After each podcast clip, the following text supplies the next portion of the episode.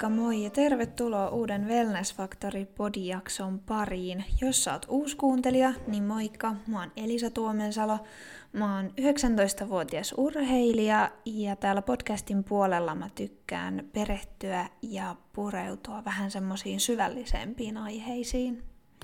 Tässä nyt viimeiset pari viikkoa on ollut tosi myllerrystä, mulla on ollut tosi kiire kaiken kanssa, on ollut paljon menossa ja on mahtunut isoja tunteita lyhyen aikaväliin ja tota, aika isoja muutoksiakin, mutta niistä mä puhun sitten vähän enemmän tuossa jakson loppupuolella. Mutta tämän päivän pääaiheena on motivaatio ja sitten haluan käsitellä vähän myös pettymyksen tunnetta. Ja vielä ennen kuin me päästään kunnolla kiinni tämän päivän aiheeseen, niin haluan muistuttaa, että mä en ole millään muotoa alan ammattilainen, mulla ei ole tutkintoa tällaisista asioista, vaan mä puhun kaiken mun oman kokemuksen kautta. Mutta joo, sitten jos hypätäänkin suoraan tonne, tonne jakson aiheeseen, eli motivaatioon, niin ihan ensiksi vähän, että mitä se motivaatio edes on – sitä aina kuulee kaikkialla ja oikeastaan tosi nuorestakin lähtien.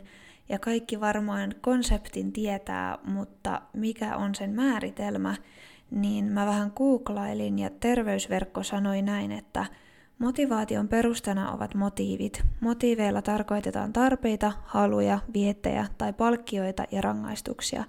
Motiivit ovat päämääräsuuntautuneita ja ne voivat olla tiedostettuja tai tiedostamattomia.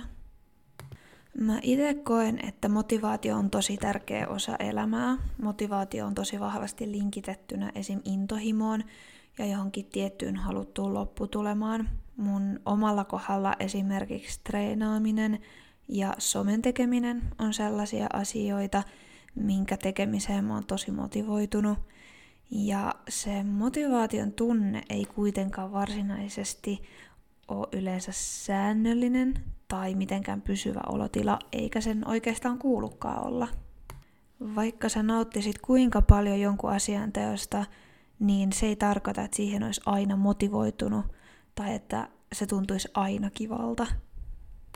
Esimerkiksi mä itse mä rakastan treenaamista ja mä yleensä herään arkisin salille aamulla kello neljä ja lähden siitä sitten reenille niin voin kyllä ihan rehellisesti sanoa, että joka aamu ei jaksaisi herätä silloin niin aikaisin ja sitten lähtee salille tai aina ei jaksaisi välttämättä lähteä ottaan kuvia ja suunnitella sisältöä. Mutta silloin kun se motivaatio ei kanna niin vahvasti, niin on tärkeää muistaa, että miksi niitä asioita tekee. Että jos ne asiat, mitä sä teet, on sellaisia, mitkä ajaa sua kohti sitä isompaa kuvaa, mitä tavoittelee, niin silloin se on sen arvosta myös puskea itteensä niinä päivinä, kun se motivaatio ei riitä. Mutta jos sä taas huomaat, että, että sä et oikein tiedä edes, miksi sä teet niitä asioita, niin ei ehkä kansi lähteä ruoskiin itteensä, jos ei sit suorita kaikkea ihan niin kurinalaisesti – Mulla esim. tulee helposti aina kauhea innostus jostain uudesta harrastuksesta. Jonkin aikaa sitten mä halusin kauheasti alkaa neulomaan ja virkkaamaan ja tehdä kaikkea sellaista. Sitten mä yritin ja siitä ei vaan tullut mitään ja mä en oikein löytänyt mun arjesta aikaa sillä ja sitten mä mietin, että no ehkä tää ei ole ihan mun juttu, että miksi mä edes teen tätä, että mä nyt oikeastaan edes halua sitä, että se vaan näytti hauskalta. Mutta sitten jos ne asiat on sellaisia, mitä sä oikeasti haluat tehdä, niin on hyvä erottaa motivaatio ja sitten sellainen päättäväinen tekeminen. Yleensä isomman kuvan tarkastelu määrittääkin tosi pitkälti, että onko kyse motivaation ajamasta tekemisestä vai päättäväisyydestä. Motivaatiokeskeisiä asioita voi olla esimerkiksi harrastukset, missä ei tavoitella mitään esimerkiksi kilpailuja tai sitten jotkut arjen satunnaiset erikoisemmat tapahtumat tai lyhyemmän aikavälin tavoitteet, esim. vaikka salilla sarjapainon nostaminen tietyllä määrällä. Mutta sitten puolestaan päättäväinen tekeminen vaatii vähän ehkä enemmän. Se motivaatio nostaa innostusta ja silloin on hirveä drive lähteä tekemään asioita, mutta se päättäväinen tekeminen meinaa sitä, että silloinkin tehdään, kun ei huvita. Mun on nyt helppo itse puhua tässä esimerkkinä mun saliharrastuksesta, koska se on myös todella henkinen laji. Ja sanotaan näin, että aina ei välttämättä huvita lähteä salille, jos tuntuu, että lihakset on vähän jumissa ja, ja väsyttää ja näin. Sitten on hyvä, että pystyy aina muistuttamaan itteensä siitä isommasta kuvasta ja siitä päätavoitteesta, minkä takia niitä asioita tekee. Koska motivaatio tulee ja menee, ja mikäli haluaa puskea itteensä eteenpäin pidemmällä aikavälillä, niin on tärkeää löytää itsestään sopiva määrä itsekuria ja luoda sellaisia tavoitteita tukevia rutiineja. Ja tässäkin on tosi isoa vaihtelua, että mikä sopii kenellekin. Jotkut tykkää elää tosi silleen rutiinien omasta arkea ja esim. syödä tietyllä tavalla ja osa sitten taas kaipaa jatkuvaa vaihtelua ja vähän sellaista ekstraa elämäänsä, niin tässäkin on tärkeää löytää se semmoinen oma tapa toimia ja vaikka olisi se joku iso tavoite, mihin haluaa päästä, ja se vaatii sitä itsekuria, niin aina pitää muistaa, että ei ole hyvä lähteä ruoskiin itteensä liikaa, että tasapaino kaikessa. Ja no, mä tykkään itse miettiä oikeastaan aika useinkin, että mitkä asiat mua motivoi, mitä mä tykkään tehdä. Ja tällä hetkellä kaksi isoa juttua mulla on just treenaaminen ja some treenaamiseen. Mua motivoi se, että mä haluan kehittää mun fysiikkaa, mä haluan vahvistaa mun kehoa ja mä saan siitä tosi hyvän fiiliksen, kun mä pääsen reenaamaan ja liikkumaan. Sitten puolestaan somen tekemiseen mua motivoi se, että mä saan tosi hyvän fiiliksen siitä, mä tykkään siitä koko prosessista, ottaa just kuvia, suunnitella kuvatekstejä, ylipäänsä sisältöä, mun mielestä se on tosi kivaa ja mä tykkään, että se on niin luovaa. Mulla on myös se, että mä pystyn arvostamaan tosi paljon sitä, että somen kautta mulla on kyky vaikuttaa ja sosiaalisen median tekeminen on myös mun haaveammatti tulevaisuudessa. Toivon, että pystyn jossain kohtaa siirtymään täyspäiväiseksi yrittäjäksi ja tekemään somea täyspäiväisesti. Ja silloin kun motivaatio riittää, niin asioitahan on ihan super ihana tehdä. Ja mä oon itse ainakin huomannut, että mulla toimii sellainen jos mulla on välitavoitteita ja mä oon luvannut itselleni jotain pieniä palkintoja niistä, se lisää motivaatio tosi hyvin, koska sit ei mieti, että no tohon on vielä hirveän kauan, vaan se pysyy ehkä vähän kirkkaammin mielessä se välitavoite ja sitä kohti on helpompi mennä. Mutta mä oon aika varma, että oikeastaan kaikki, jotka on jossain kohtaa elämäänsä tehnyt niin kun asioita pidemmälläkin aikavälillä, on kokenut myös sen, että se motivaatio lopahtaa. Ja se voi oikeastaan olla tosi hämmentäväkin tunne, koska jos sä tykkäät just vaikka treenata, niin mä oon itse huomannut itsessäni, että sit mä alan miettiin, että no miksi mulla ei ole motivaatio tähän, että on se mitä mä haluan, ja mulla tulee hyvä olo reenaamisesta, niin missä se motivaatio on, että teenkö mä jotain väärin. Mutta niin kuin mä sanoin jo tuossa alussa, niin motivaatio tulee ja menee, ja motivaation menetykseen voi ajaa tosi moni asia. Joskus voi jopa käydä niin, ettei taustalla ole mitään varsinaista syytä. Usein kuitenkin sieltä taustalta löytyy jotain, kun lähtee vähän asiaa kaiveleen. Esimerkiksi motivaation menetykseen voi ajaa painostuksen tunne, jos sä vaikka oot harrastanut pidempään jotain lajia ja tulee vaikka kotoa tai valmentajan puolelta painostusta ja se ei ole enää mieleistä se tekeminen, niin se voi helposti ajaa siihen, että sit ei halua tehdä sitä ollenkaan. Toinen tosi yleinen syy on myös kehityksen hidastuminen. Ja varsinkin ihmiset, jotka on käynyt kuntosalilla, treenannut tavoitteellisesti, niin on luultavasti jossain kohtaa törmännyt tähän, koska kun aloittaa treenaan, niin tietysti riippuen lähtökohdista, mutta kehitystä voi tulla tosi nopeallakin aikavälillä ja se on ihan silmin nähtävää. Mutta sitä kun kroppa alkaa tottua siihen uuteen rytmiin ja tekemiseen ja ruokavalioon, niin se kehitys hidastuu. Ja sitten esim. ne lihakset ei poppaa koko ajan, vaan enemmän pintaan, niin se saattaa ajaa siihen, että rupeaa miettimään, että no tuleeko sitä kehitystä edes, ja sitten se taas laskee sitä motivaatioa. Sitten on tietysti sellaisia asioita, jotka yleisesti vaikuttaa kaikkiin elämän osa-alueisiin. Esimerkiksi jos on vaikka huono itsetunto tai jos on tosi stressaantunut, ylipäänsä muutokset elämän osa-alueilla. Jos on tosi väsynyt, niin silloin ei yleensä jaksa niin paljon innostua asioista. Mutta sitten taas tässä on se, että jos on ihan poikki, niin totta kai ensisijaisesti aina terveys edellä – mutta jos sulla on se joku iso tavoite, niin siinä kohtaa kannattaa miettiä, että okei, että näillä voimavaroilla, mitä mulla on nyt, niin miten mä pystyn kaikesta järkivemmin tekemään asioita sen eteen, että mä saavutan ton tavoitteen.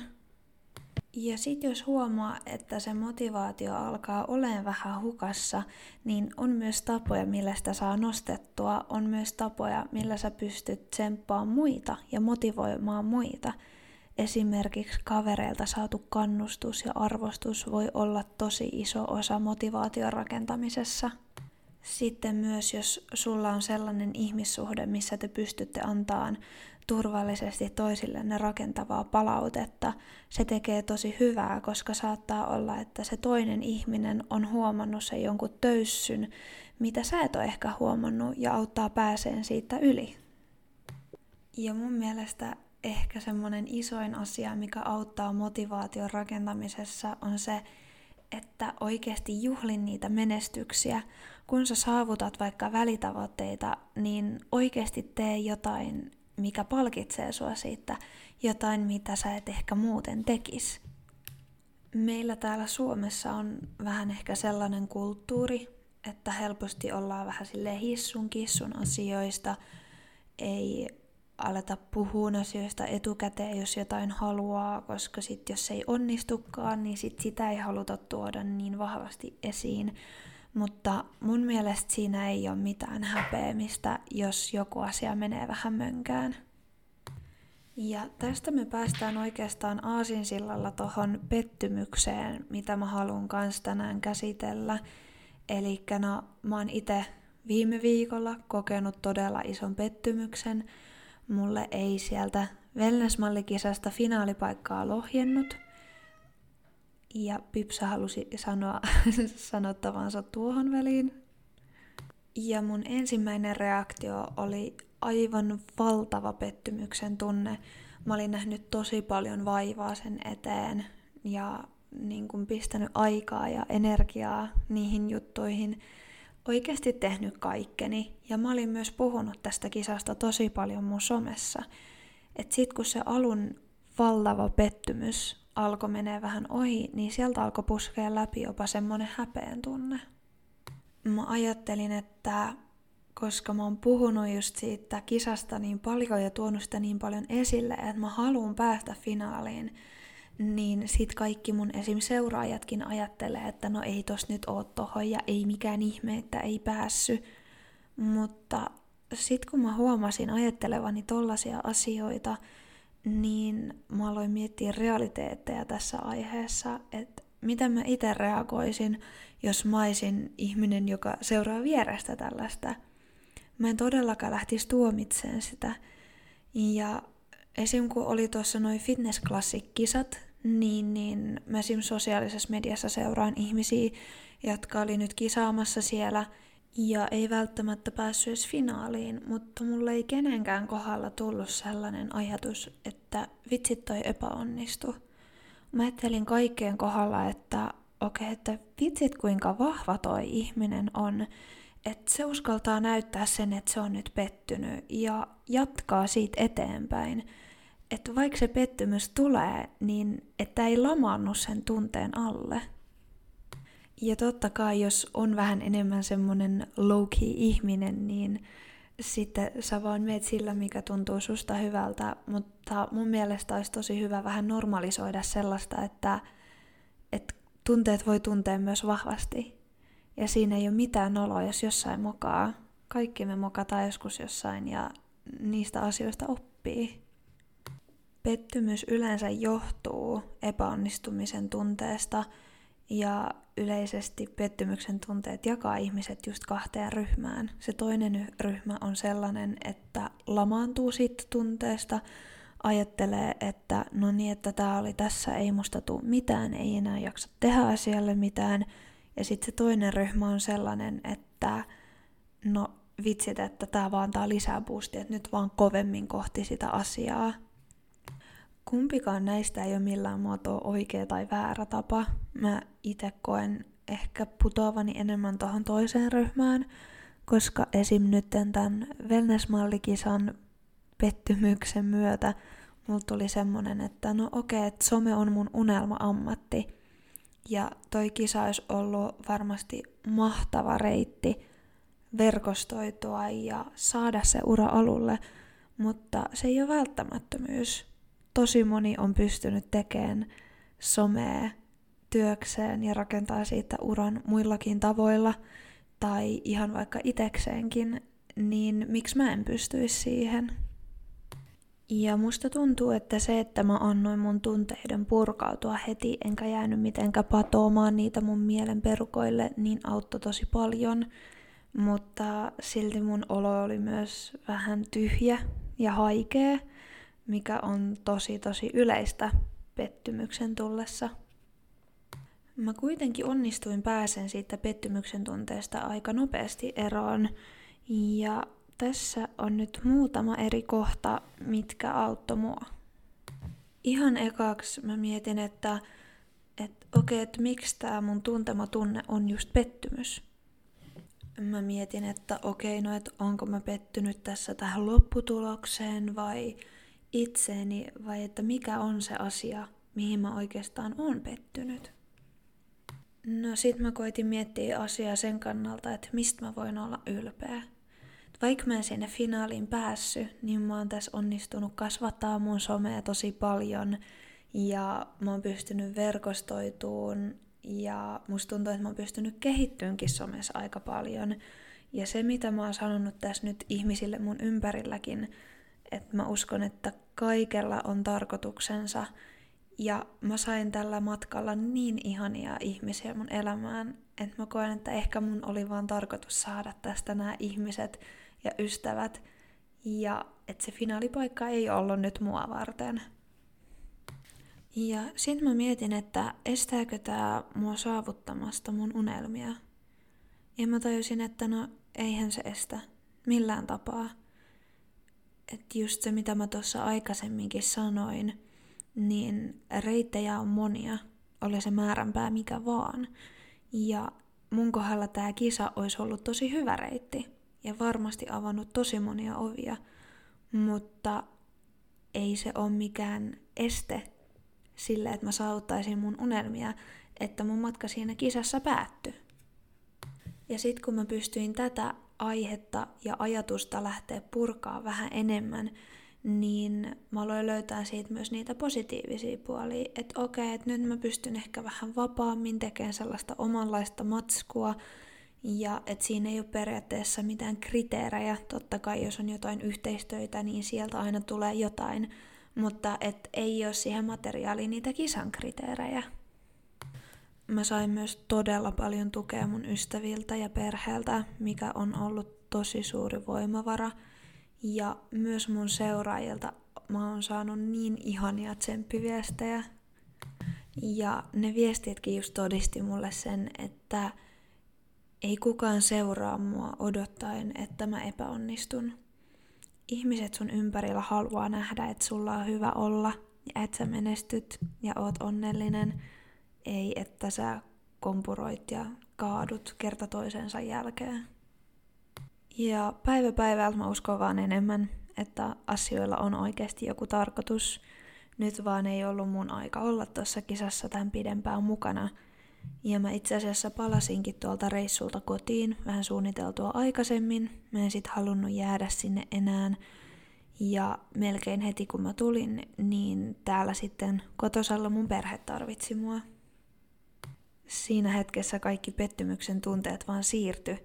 Mun oli tarkoitus olla just siinä ja just sillä hetkellä auttamassa mun läheisimpiä ja millään muulla ei ollut oikeastaan enää väliä.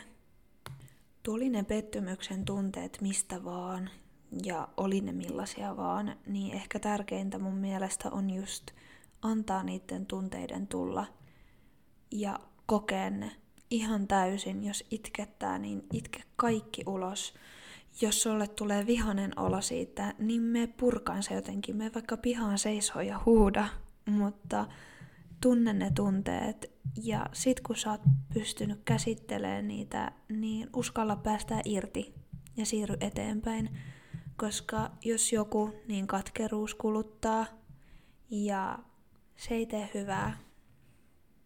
Ja niin kuin mä oon kaikissa muissakin mun jaksoissa sitä toitottanut, niin muista olla armollinen itsellesi.